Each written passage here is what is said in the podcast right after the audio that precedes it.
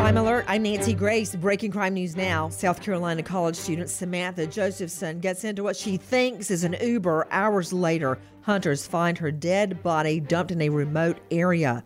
Police arrest Nathaniel Rowland and charge him with kidnap and murder.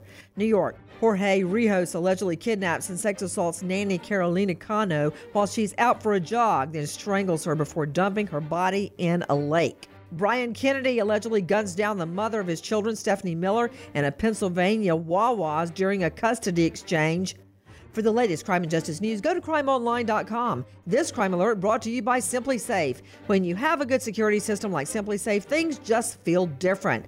They have some of the fastest response times in the industry. Plus, no contracts, no hidden fees, free shipping, 60-day money-back guarantee at simplisafe.com slash Nancy. Simplisafe.com slash Nancy. With this crime alert, I'm Nancy Grace.